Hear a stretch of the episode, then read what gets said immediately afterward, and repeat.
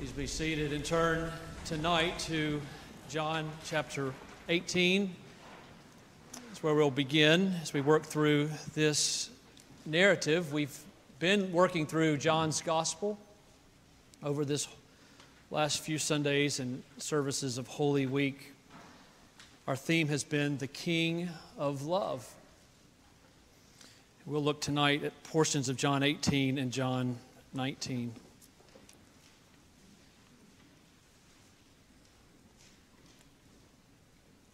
There was an older movie called Gran Torino.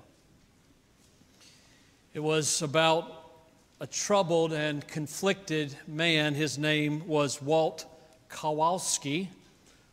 Walt was confused at least, angry, bitter. He was a Korean War veteran, moved back into his town down in Detroit moved back into a neighborhood that, since he had been gone as a boy, had turned and was uh, a blighted neighborhood. He was racist, he was angry, he was bitter at what had happened in his life. He was a widower. And Walt had, was next door neighbors with a Chinese family, and there was a young boy named Tao who lived next door. There was a lot of gang activity in the neighborhood, and young Tao was a teenage boy. He didn't want to be caught up in the gang activity, but it was overwhelming for, for him to try to protect himself, for him to have some sense of family and not be on the wrong side of the gang. He felt pressure to join these gangs. So, against his better will and wishes, to initiate himself into this gang he didn't even want to be in. He was told he had to steal Walt's 1972 Ford Grand Torino, Grand Torino, rather.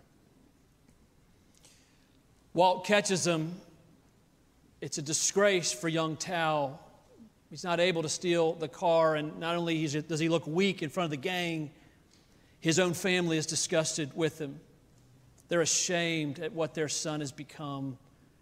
The family forces this young man, Tao, to work with Walt. Walt's hateful, he's prejudiced, he's angry, but he starts to be forced into having a warm place in his heart for his neighbors and for young Tao. He understands that young Tao is caught in a situation he didn't want to be in. Well, the gang activity increases, and, and uh, Walt, at one point, by the way, this is, this is Clint Eastwood, if you need the picture of who Walt is. Walt is driving by in his truck, and Tao's sister is about to be attacked by some men, and, and he delivers, he rescues her. And then, as the story goes on and on, the gang activity increases, and they are threatening Walt, and Walt is threatening them back. The movie climaxes at the end where Walt, trying to free Tao and his family from this gang oppression, goes with a gun to the gangbanger's house. And they're all there, and he's already threatened them, and they've already threatened him. And he stands in front of their house and he calls them all out, and all the neighbors come out as well. And Walt reaches in his coat pocket and pulls out. And before he can pull it out, all the gang meters, members shoot him down in their sidewalk. And as Hollywood attempts to do, he falls back, hands spread open like a cross, Bic lighter falling out of his hand. What you come to realize is that Walt wasn't as crazy as they thought that he was. Even Hollywood tries to help us understand what substitutionary death looks like. Walt falls to the ground, is killed.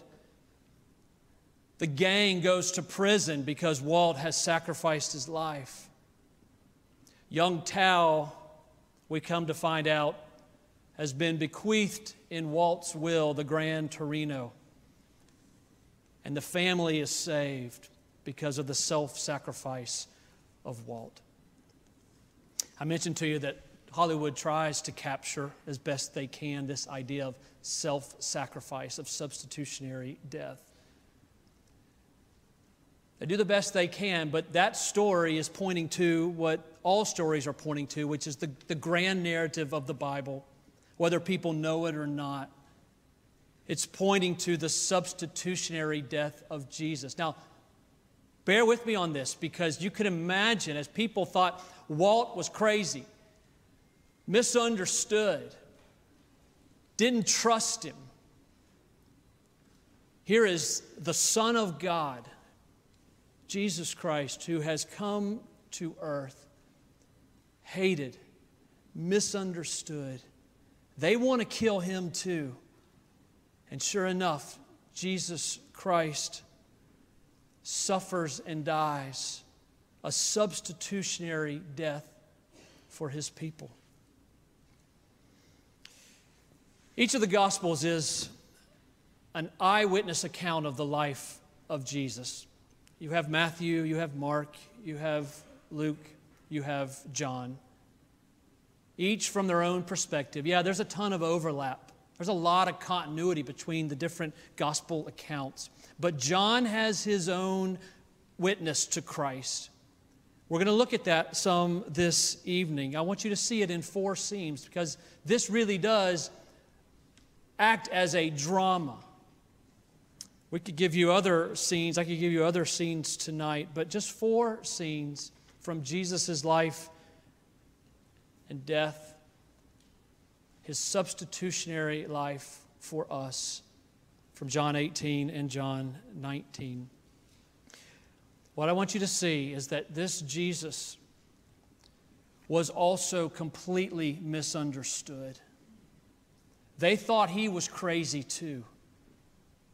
But he was in control from beginning to end. He knew exactly what he was doing. Jesus, I want you to see as we go through these four scenes briefly this evening, was a victim, yes. But he was also a victor. He was king and he was marching to victory on the cross. And he was also a vicar. The, the definition for vicar is one who acts as a substitution for another or a priest. Jesus was the great high priest, the true priest. Jesus is a victim. There's no doubt. It's horrible to read what we're going to read. But he's also a victor. He knows exactly what he's doing. He's in control the whole time. He's moving step by step by step by his own free will to the cross so that he can be the victor and be the vicar, the one who substitutes himself for our sins. We've already seen this in John's gospel. I'll just give you a few examples of the complete control that Jesus is in from beginning to end. John chapter 10, for this reason the Father loves me, Jesus says, because I lay down my life that I may take it up again. No one takes it from me, but I lay it down of my own accord. I have authority to lay it down, and I have authority to take it up again. John 13, Jesus knew that his hour had come. Then, verse 3 Jesus knew that the Father had put all things under his power and that he had come from God and was returning to God. And then, chapter 13, verse 27, Jesus seeing Judas at the table who's betraying him. Jesus says to Judas, What you're about to do, Judas, do it quickly full knowledge of what was going on, every detail, full control as king of every scenario we're going to walk through. Jesus was a victim, no doubt, but he was also the victor, the victorious king, and he was the vicar, the one who would give his life. Let's look at scene one, John chapter 18, 1 through 11. When he had finished praying, Jesus left with his disciples and crossed the Kidron Valley. He's in Jerusalem at this point. On the other side, there was an olive grove, and he and his disciples went into it. Now, Judas, who betrayed him, knew the place because Jesus had often met there with his disciples. So Judas came to the grove, guiding a detachment of soldiers and some officials from the chief priests and Pharisees. They were carrying torches, lanterns, and weapons. Jesus, knowing all that was going to happen to him, went out and asked them, Who is it you want? Jesus of Nazareth, they replied. I am he, Jesus said. And Judas the traitor was standing there with them. When Jesus said, I am he, they drew back and fell to the ground. Again, he asked them, Who is it you want? And they said, Jesus of Nazareth. I told you, I am he, Jesus answered. If you are looking for me, then let these men go. This happened so that the words he had spoken would be fulfilled. I have not lost one of those you gave me. Then Simon Peter, who had a sword, drew it and struck the high priest's servant, cutting off his right ear. The servant's name was Malchus. Jesus commanded Peter, Put your sword away. Shall I not drink the cup that the Father has given me? Well, you first see Jesus as the victim here. He is betrayed. He's betrayed by one of his own, Judas. But just because Jesus knew it was going to happen didn't mean it didn't hurt. Imagine the moment, imagine the betrayal.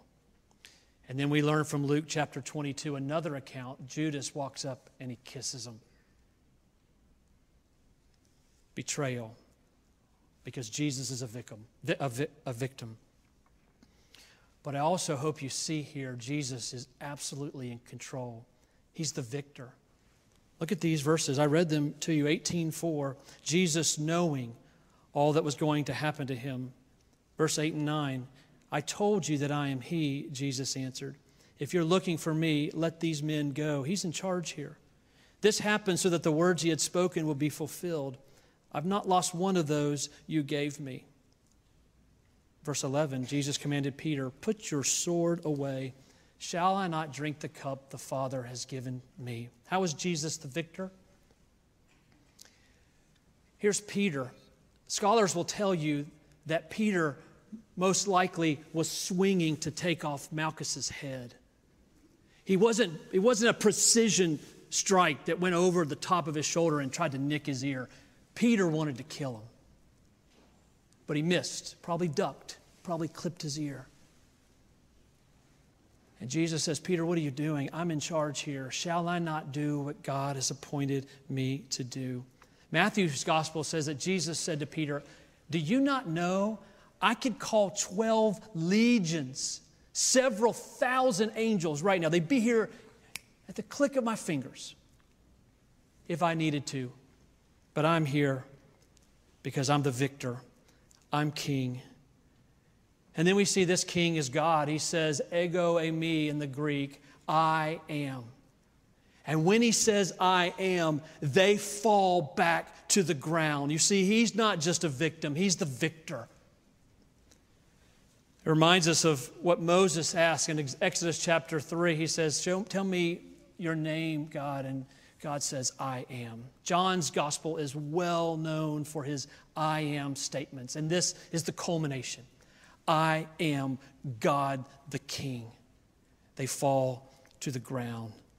And they must have been completely out of their minds at this point. They must have been so frazzled. He says, I am. They fall down. They can't even get their wits. So Jesus asks them again. He's in charge here. Who is it you want? He asks them a second time. They say, Jesus of Nazareth. Let's move on to the vicar. Here's Jesus, not just the victim, not just a victor, but a vicar. Here in this darkest moment, he's thinking about others. Let these men go. He's not about himself, he's about others. Let them go. I'm who you want. And then he heals his enemy's ear. It doesn't say it in our gospel maybe as clearly as some of the others do, but Jesus puts the guy's ear back together in his darkest moment. He's not about himself, he's about others. Peter, put that sword away. Don't you know that the very reason I am here is to drink the cup of God's wrath for my people? He's a vicar. and verse 12 tells us the detachment of soldiers bound him to take him away. How foolish. This is Jesus. He is a victim, yes, but he's also a victor, and he's also a vicar. Scene 2, chapter 18, verse 12. Then the detachment of soldiers with its commander and the Jewish officials arrested Jesus. They bound him and brought him first to Annas, who was the father in law of Caiaphas, the high priest that year. Caiaphas was the one who had advised the Jews that it would be good if one man died for the people. Now, down to 19. Meanwhile, the high priest questioned Jesus about his disciples and his teaching. I've spoken openly to the world, Jesus replied. I've always taught in synagogues or at the temple where all the Jews come together. I've said nothing in secret. Why question me?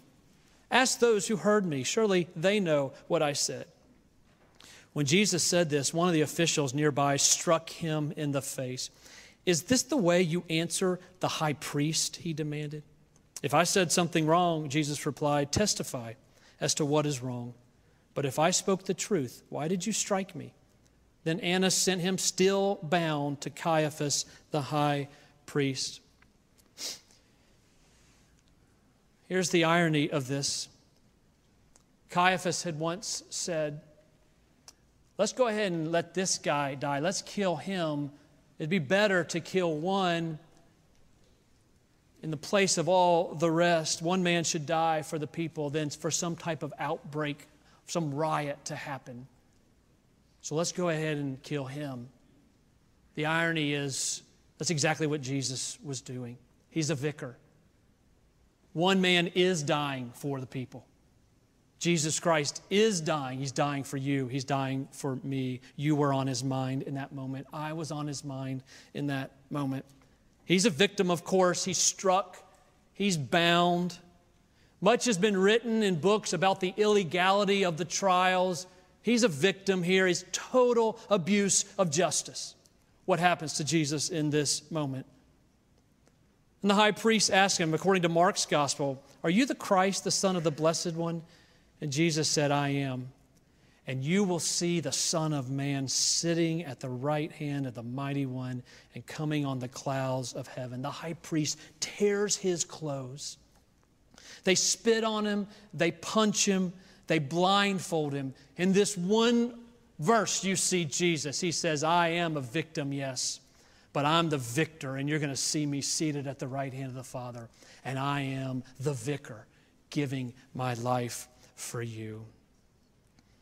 Annas, he can't do anything with them, so he sends them to Caiaphas. And here, two high priests are standing before the high priest, who is the priest who represents them to God, and they don't even know it. He is a vicar. Scene 3, verse 28. Then the Jews led Jesus from Caiaphas to the place of the Roman governor. By now it was early in the morning, and to avoid ceremonial uncleanness, the Jews did not enter the palace. They wanted to be able to eat the Passover. That's why they wanted to remain clean. So Pilate came out to them and asked, What charges are you bringing against this man? If he were not a criminal, they replied, we would have brought, not handed him over to you. Pilate said, Take him yourselves and judge him by your own law. But we have no right to execute anyone, the Jews objected. This happened so that the words of Jesus that he had spoken, indicating the kind of death he was going to die, would be fulfilled. Pilate then went back inside the palace, summoning Jesus, and asked him, Are you the king of the Jews? Is that your own idea? Jesus asked, or did others talk to you about me? Am I a Jew? Pilate replied. It was your people and your chief priests who handed you over to me. What is it you have done? Jesus said, My kingdom is not of this world. If it were, my servants would fight to prevent my arrest by the Jews. But now my kingdom is from another place. You are a king, then, said Pilate. Jesus answered, You are right in saying, I am a king. In fact, for this reason I was born. For this reason I came into the world to testify to the truth. Everyone on the side of truth listens to me. What is truth? Pilate asked. With this, he went out again to the Jews and said, I find no basis for a charge against him. But it is your custom for me to release to you one prisoner at the time of the Passover. Do you want me to release the king of the Jews? They shouted back, No, not him.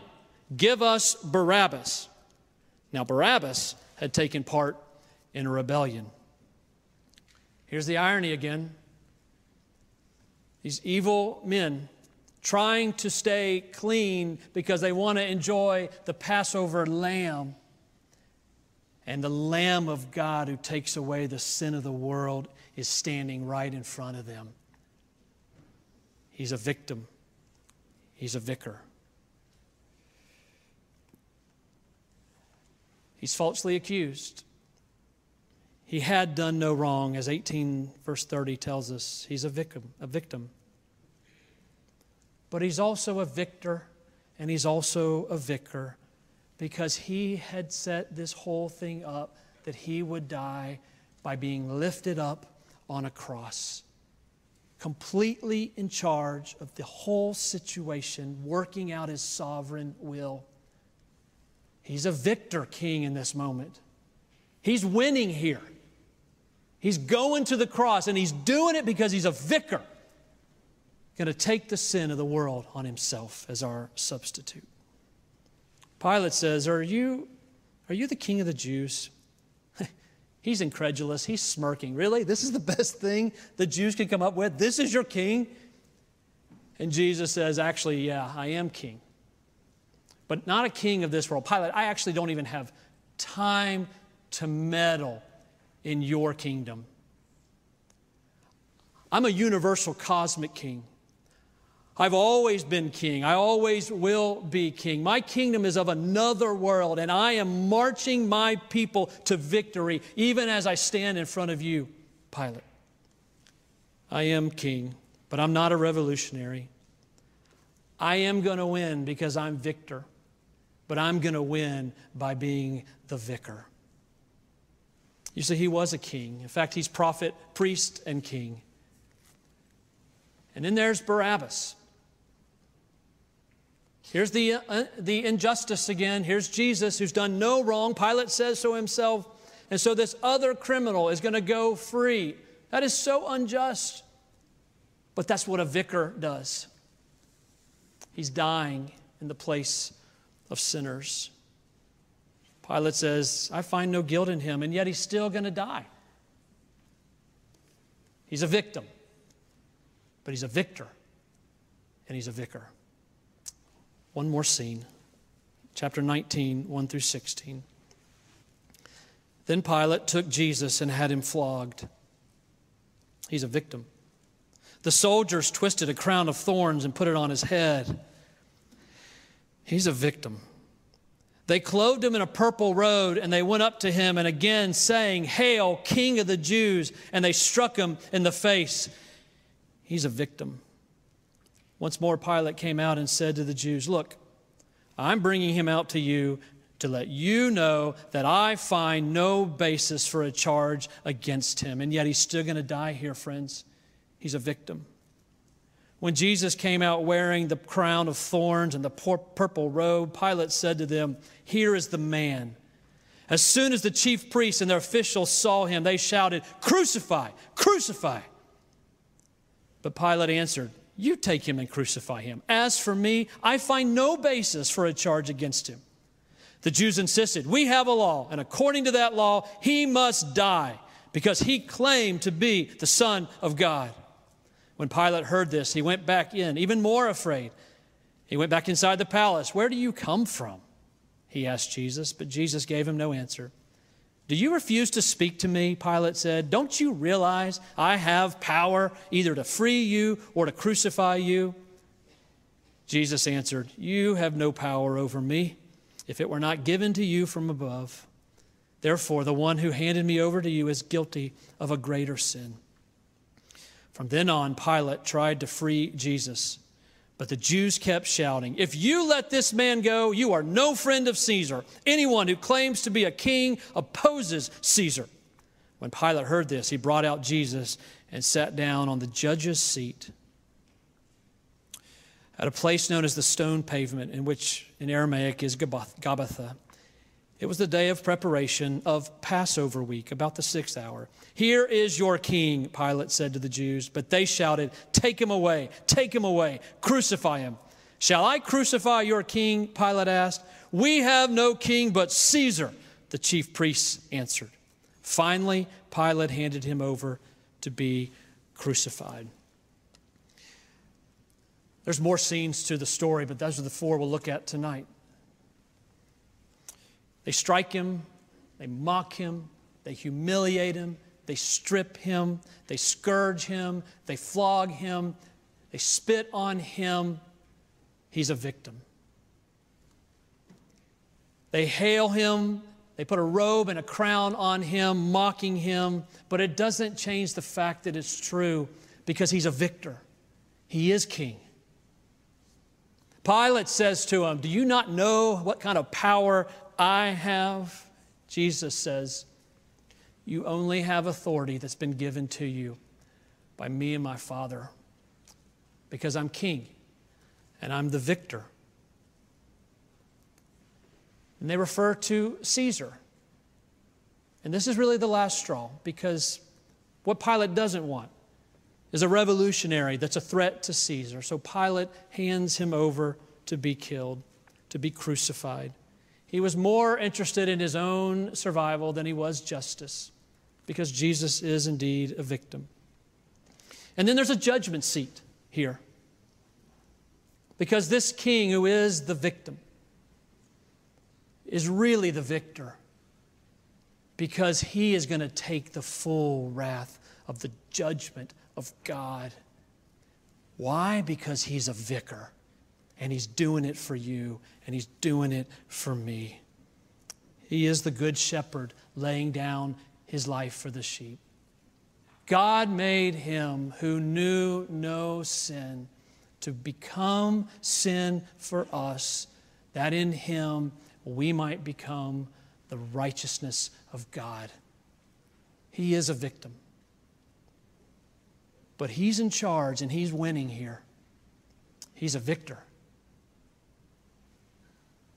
And He's doing it for you and for me, taking the wrath of God on Himself as our vicar, dying in our place. This king is victorious in this moment. Don't miss it. The forces of evil have brought their best at him, and they're playing into his hands so that he can die for you and for me.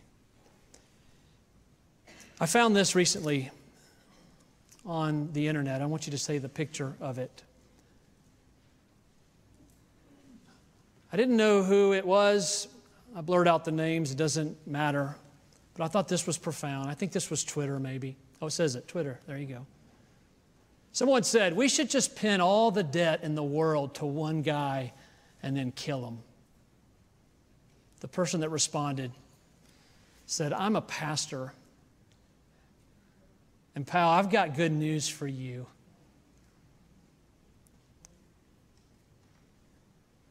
You can take that down. Would you look at me just for one more second?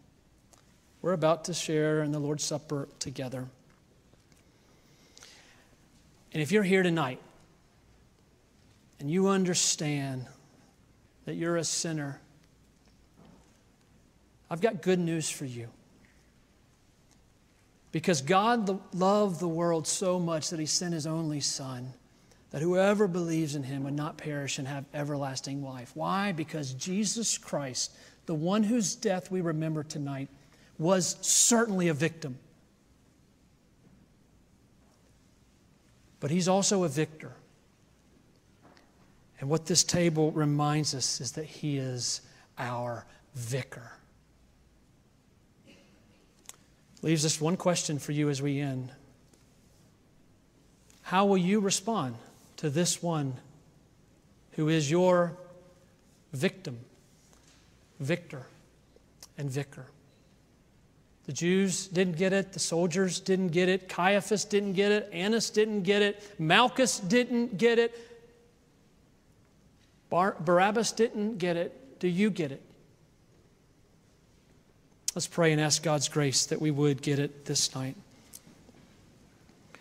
Oh, Father, would you, by your Holy Spirit, remind us again of our glorious Lord Jesus Christ, the King of love, who is a victim, but by his own choosing, He laid down His life, and it was victory for us, victory for Him, because He is our vicar dying in our place. We bless you for it. Cause us to believe it again. And for those who don't yet know Jesus, would they believe it tonight for the first time? We pray in Jesus' name.